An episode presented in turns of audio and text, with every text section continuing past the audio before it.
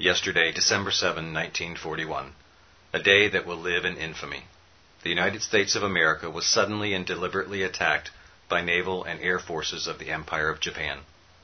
This attack was deliberately planned many days or even weeks ago. During the intervening time, the Japanese government has deliberately sought to deceive the United States by false statements of hope for continued peace. The attack yesterday on the Hawaiian Islands has caused severe damage to American naval and military forces. Very many American lives have been lost. In addition, American ships have been torpedoed on the high seas between San Francisco and Honolulu. With confidence in our armed forces, with the abounding determination of our people, we will gain the inevitable triumph. So help us God. I ask that Congress declare that since the unprovoked and dastardly attack by Japan on Sunday, December 7, 1941, a state of war has existed between the United States and the Japanese Empire. With these words and more, President Roosevelt asked Congress to declare war on Japan. Lovely Pearl Harbor, a U.S. naval base near Honolulu, Hawaii, with its gentle breezes and breathtaking scenery, became a scene of carnage that is still etched in the minds of Americans. And that is why on December 7th we celebrate Pearl Harbor Day.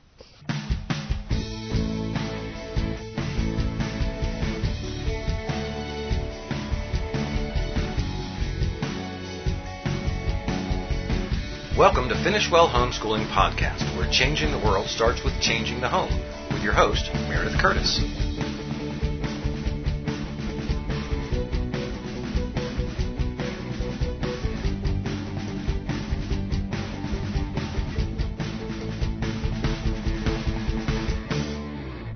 Hi, welcome to Finish Well Radio. I am so glad you're here. And today we are talking about a somber subject, but like all of history, there is always a lesson to learn. Today we're going to talk about the attack on Pearl Harbor on December 7th, 1941. That surprise attack happened just before 8 a.m. on Sunday morning. You see sailors and nurses, pilots, they're all resting or getting ready for church. A few were on duty, but not many. Suddenly, out of nowhere, fighter pilots appeared on the horizon. When they were finished their attack, eight battleships would be destroyed or damaged. Over 300 airplanes would not be able to fly again. Worst of all, 2,400 Americans lost their lives in a brutal, senseless attack from a people who were saying, Peace, peace, we want peace with you. They were saying peace, peace, and there was no peace. So, my question to you was the attack on Pearl Harbor a big surprise?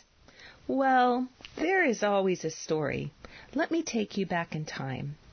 At the very end of the 1800s, Japan was going through a huge shift. The shoguns were on their way out, and the emperor's power was increasing. Along with that, Japan was taking notice of what was going on in the world, especially over in Europe. After all, the Europeans were quite busy beavers in the Pacific with all kinds of colonies like French Indochina and Dutch Indonesia. Japan started thinking about colonizing sleepy little Korea. When Prussia beat France in the Franco Prussian War of 1870, Japan saw Prussia as the country to imitate. In imitation of Prussia, Japan became very militaristic. Even the emperor started dressing in military attire. In addition, Japan started moving in on Korea. China didn't like it because China wanted to rule over Korea. That's kind of ironic, isn't it? Don't touch my friend because I want to boss her around. They ended up going to war and Japan won. That was in 1894.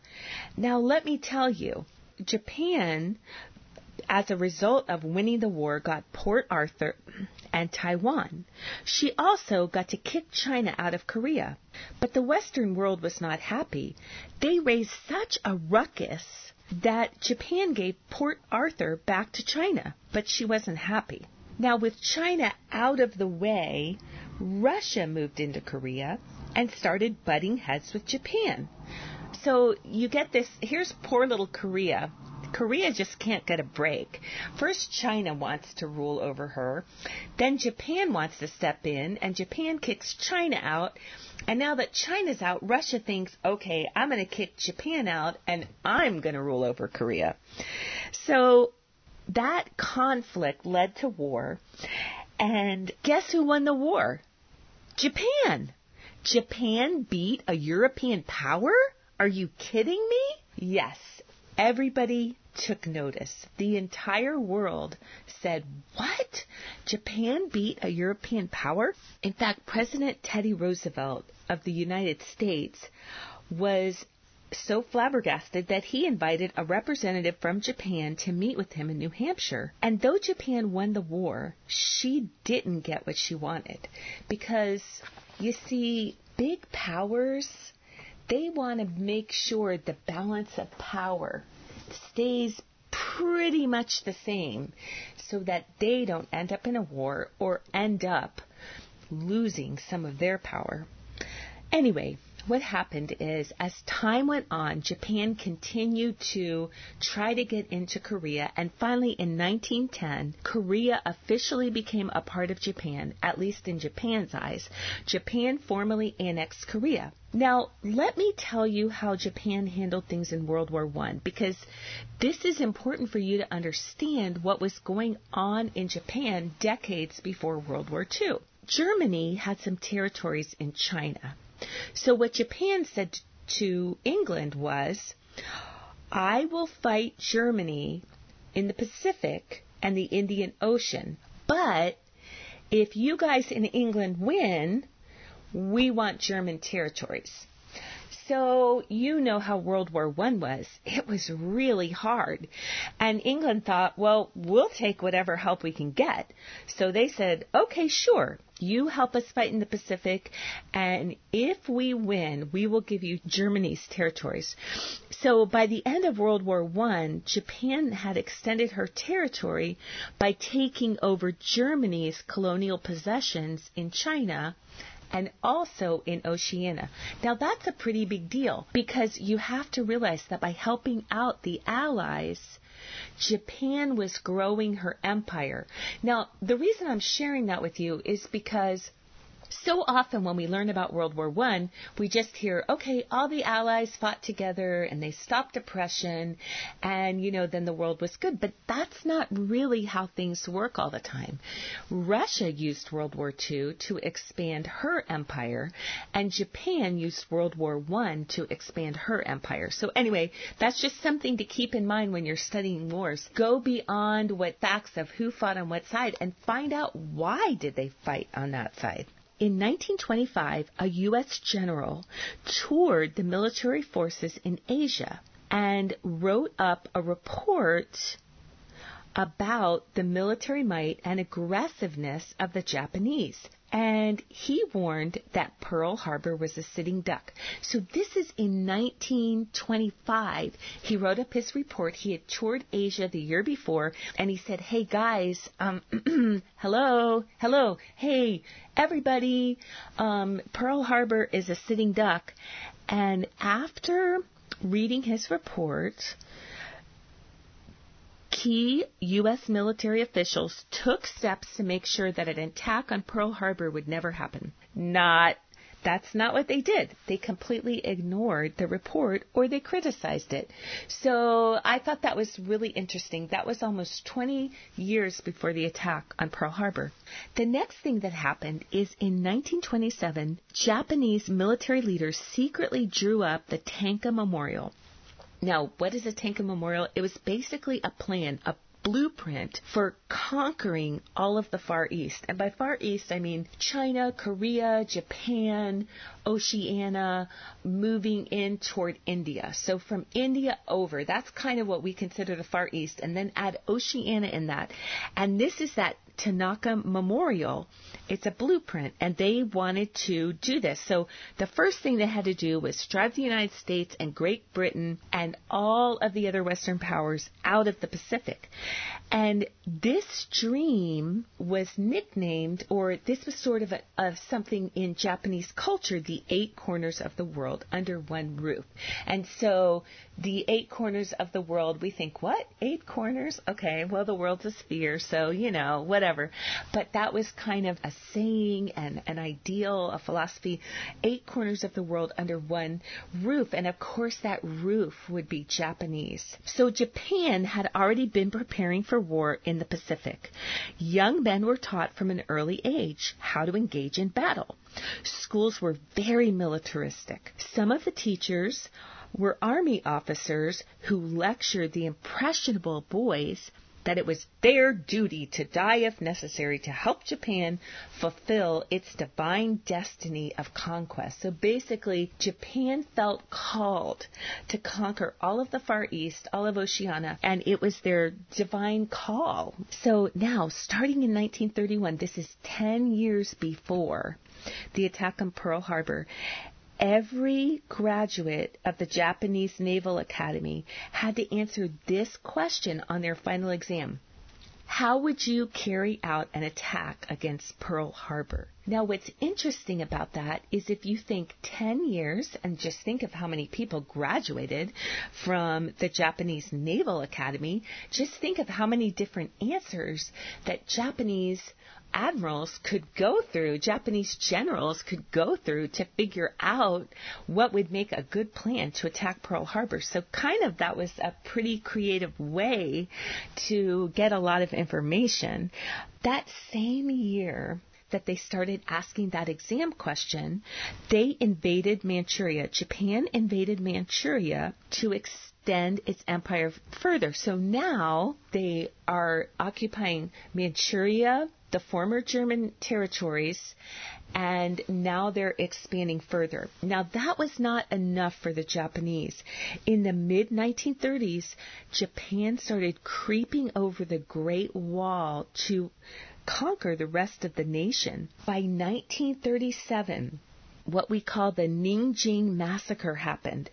And this is basically that the Japanese soldiers pillaged, plundered, raped, looted, and murdered hundreds of thousands of Chinese. And you heard that right. I didn't mean thousands of Chinese. I mean hundreds of thousands of Chinese. Those who survived were made into slaves. And all the Westerners that were there in China at the time were thrown into concentration camps. Many people starved to death or died of disease in those camps, many Westerners. And the Japanese were brutal. Now, do you remember Eric Liddell, who, you know, the movie about him, Chariots of Fire, and he refused to run on Sunday in the Olympics? Well, he was actually, after that, he went back to China and became a missionary. And he was actually taken into one of those camps and he died there. I'm sorry to tell you. So it was a, some interesting movies that were made by that, but it's a very, very, very horrific thing. And you have to realize that different cultures have different worldviews. Our worldview has moved so much away from Christianity, but there's still some basic Christian aspects aspects of the Western worldview. Those weren't necessarily there with the Japanese. In 1940, Japan signed a treaty with Hitler and Mussolini. That treaty was called the Pact of Steel. Now, when the United States, over like we're far away from Japan, but we're hearing about all that's going on in China and we're hearing about all that's happened in Manchuria. And the United States is getting nervous. They're not happy with Japan's behavior, and they're not happy with the fact that they are appearing to be very aggressive, very militaristic. And so they decided to use economic sanctions and trade embargoes. Hit them where it hurts, our leader said. And instead, Japan just dug her heels in. They would not retreat. They would not surrender but on the surface, their diplomats were meeting with U.S. diplomats saying, hey, we just want peace. And you remember how Hitler would say, hey, just give me this one part and I'll stop, I'll stop. But no, he was aggressively going to take over as much of the world as he could. And that's where Japan was. No, no, no, we're not going to expand any further. I know we've totally like murdered and pillaged China, but you know, we're done. This is all we want. And of course, it wasn't true. Now, that leads us to 1941, and we're going to talk about the attack on Pearl Harbor after this message.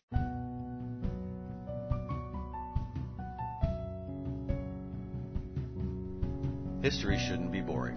Meredith and Laura have some exciting new ebooks to bring the fun and excitement back into history. Studying the Middle Ages? Get Let's Have Our Own Medieval Banquet and cook up some fun. Studying ancient history? How about making some recipes from the Ancient History Cookbook? Or get some creative ideas from Let's Have Our Own Olympic Games or Let's Have Our Own Archaeological Dig. These books are available at Amazon.com. The ebooks are available at PowerlineProd.com Powerline Productions exists to serve you. We want to equip you to be joyful and successful in your homeschooling adventure. Powerline Productions. Being world changers, raising world changers.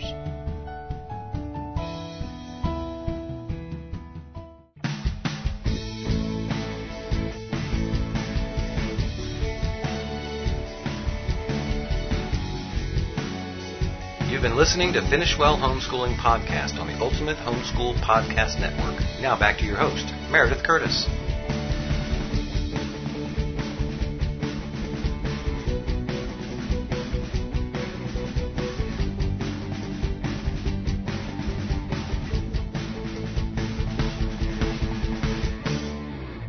Welcome back. Today we are talking about Pearl Harbor Day, which is December 7th, and we're remembering the vicious attack on Pearl Harbor on December 7th, 1941. Now, in the year of 1941, by the time we're, we're here, we've talked, you know, kind of brought, gotten up to this point, Japan was occupying Manchuria, China, Korea, Vietnam, Formosa, and other islands. And this was only the beginning. So early in the morning on December 7th, 1941, Japanese warplanes headed to their destinations. Now, something that you need to keep in mind is that we always think in terms of Pearl Harbor, but Pearl Harbor wasn't the only destination that day. Some of the planes flew to the Philippines, others to Wake Island, Others went to Guam or Midway or Shanghai or Malaya or Hong Kong or Singapore or Thailand. So they, it wasn't just we're going to attack Pearl Harbor, although that was the biggest attack. They were going to all these other places that were occupied by Westerners and they were going to get them out. So the biggest and worst of all the attacks that morning was on Pearl Harbor in Oahu, Hawaii, where the United States had most of its Pacific Fleet. Western leaders were expecting Japan to attack the Dutch East Indies, Singapore, or Indochina, and they did attack Singapore. But they never thought they would come all the way to Hawaii, even though that general had written that report.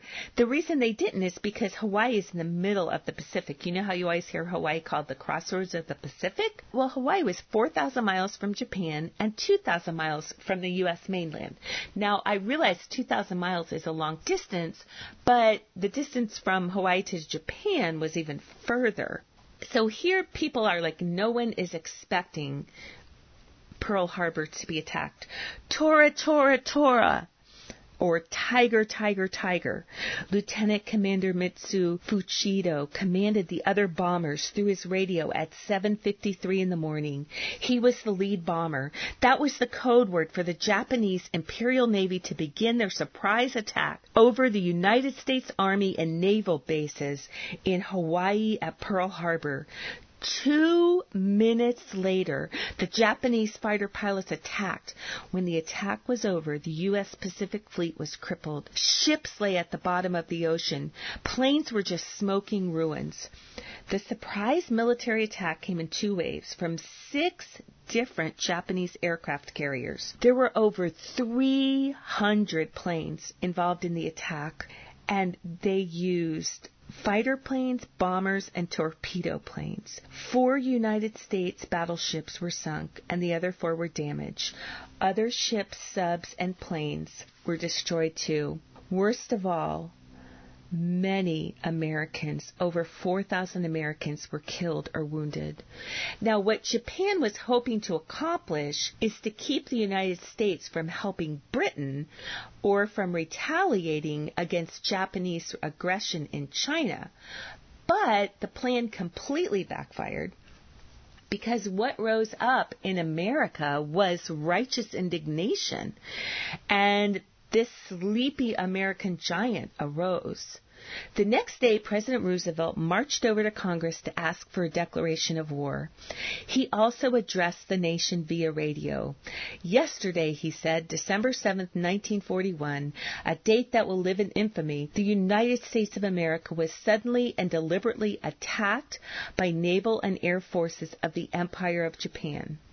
No matter how long it may take to overcome this premeditated invasion, the American people and their righteous might will win through to absolute victory. Congress declared war, and now the United States was part of the battle that we remember as World War II.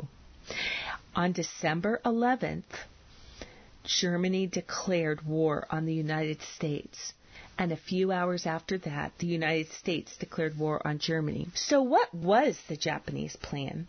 Well, they wanted to destroy our Pacific fleet. That way, we couldn't fight back as Japan spread across the Pacific. But the bigger plan was to get Americans and Europeans out of the Pacific and to expand their empire to the eight corners of the Pacific. At 7:53 a.m., the Japanese pilots headed to their goal. At 8 a.m., the planes were over Pearl Harbor, dropping bombs and bullets. At 8:10, the USS Arizona was bombed, sinking with more than a thousand men trapped inside. The USS Utah was gone too. The other seven ships were badly damaged. Dry dock, airfields, planes were all damaged. It was almost impossible to take to the skies to fight back. However, though battleships were destroyed, all of our Pacific Fleet's aircraft carriers were away from base. Isn't that so interesting? And I love that because that is the protection of God. So our whole fleet was not wiped out. And praise God, storage depots, repair shops, shipyards, and submarine docks remained intact. So now they could repair things, they could build things, they could make plans. So did America lay down and take defeat and refuse to fight such a formidable foe? No way. The Japanese were very scary enemies. But that's a whole nother podcast. And I'm not going to talk about the Pacific theater of the war because that is a whole nother podcast. But I do want to look at some life lessons from that. And here's life lesson number one. It's not what you say, it's what you do. As Japan expanded and they were making all these plans to conquer all of Asia and Oceania, the leaders were talking to our leaders about how much they wanted peace. But you see, it's not what you say, it's what you do. Jesus said it this way You will know them by their fruit. We can believe lies that something is safe. A person and a nation are not safe because of their soothing words. Actions speak louder than words. And this is true in nations, interacting with other nations. This is true in political parties and what they say and what they stand for. But this is also true in our individual relationships. You know, we can hear people say words to us that make us feel good and make us feel like they are safe people. But we have to look at the fruit of their life and see are they safe people? Are they people who want peace with us or are they gossiping behind our back? Are they people who say they really care about the downtrodden and are compassionate, but then do they bully people and take advantage of people? We need to learn to not just listen to people's words, but we need to watch what they do. As a nation, when we interact with other nations, we need to watch what other nations do. Just because they tell us they want peace with us doesn't mean a thing. It depends on how they behaved. So, life lesson number two. When the U.S. was battered at Pearl Harbor, she rose up with a sword in her hand. When we're pushed down, attacked, and destroyed, we have to rise up with a sword in our hand. And you know what? Our enemy, the Bible tells us, are spiritual forces of darkness. Our enemies are Satan and his host of demons. And sometimes he uses people to destroy us, to hurt us. But people are not our enemies. Our enemies is the kingdom of darkness. And we can't just lay down and die. And if we wake up one day and our ships are down at the bottom of the ocean, we need to look around because God has protected our aircraft carriers and God has protected our repair shops. God stays with us. And even when the enemy wins a little battle against us, God is not finished. And God is fighting for you. But we need to pull up the sword of the Spirit and we need to declare the promises of God and we need to declare the truth and we need to push the darkness back and we need to stand and we need to fight. And so often we can develop this passive spirit that says, oh, I just can't do it. Life is too hard. I just want to give up. But let me tell you something. Life is not too hard. Jesus gave you his very great and precious promises. Jesus gave you the sword of his word, and it is full of truth. And when the devil lies to you, you stand up with your sword and you declare the truth. Because one of the life lessons that we learn from the attack of Pearl Harbor is that the Japanese were very hard to beat and win. They did things like dig tunnels and they would think they conquered the Japanese, but they'd been hiding in the tunnels or escaping in the tunnels and they came around the other side. Uh oh, wait, I'm not supposed to talk about them right now. I'm just supposed to talk about the attack on Pearl Harbor. But my point is, they were a formidable foe. They were so, so hard to beat. But you know what? The Allies beat the Japanese. And they may have been aggressive, and they may have been militaristic, and they may have wanted the eight corners of the world under their roof. But God said no. And God protected and fought with our people. And when you're facing disaster and you're facing hardship, God is with you. He will not abandon you, and you are going to win. God bless you and have a wonderful holiday.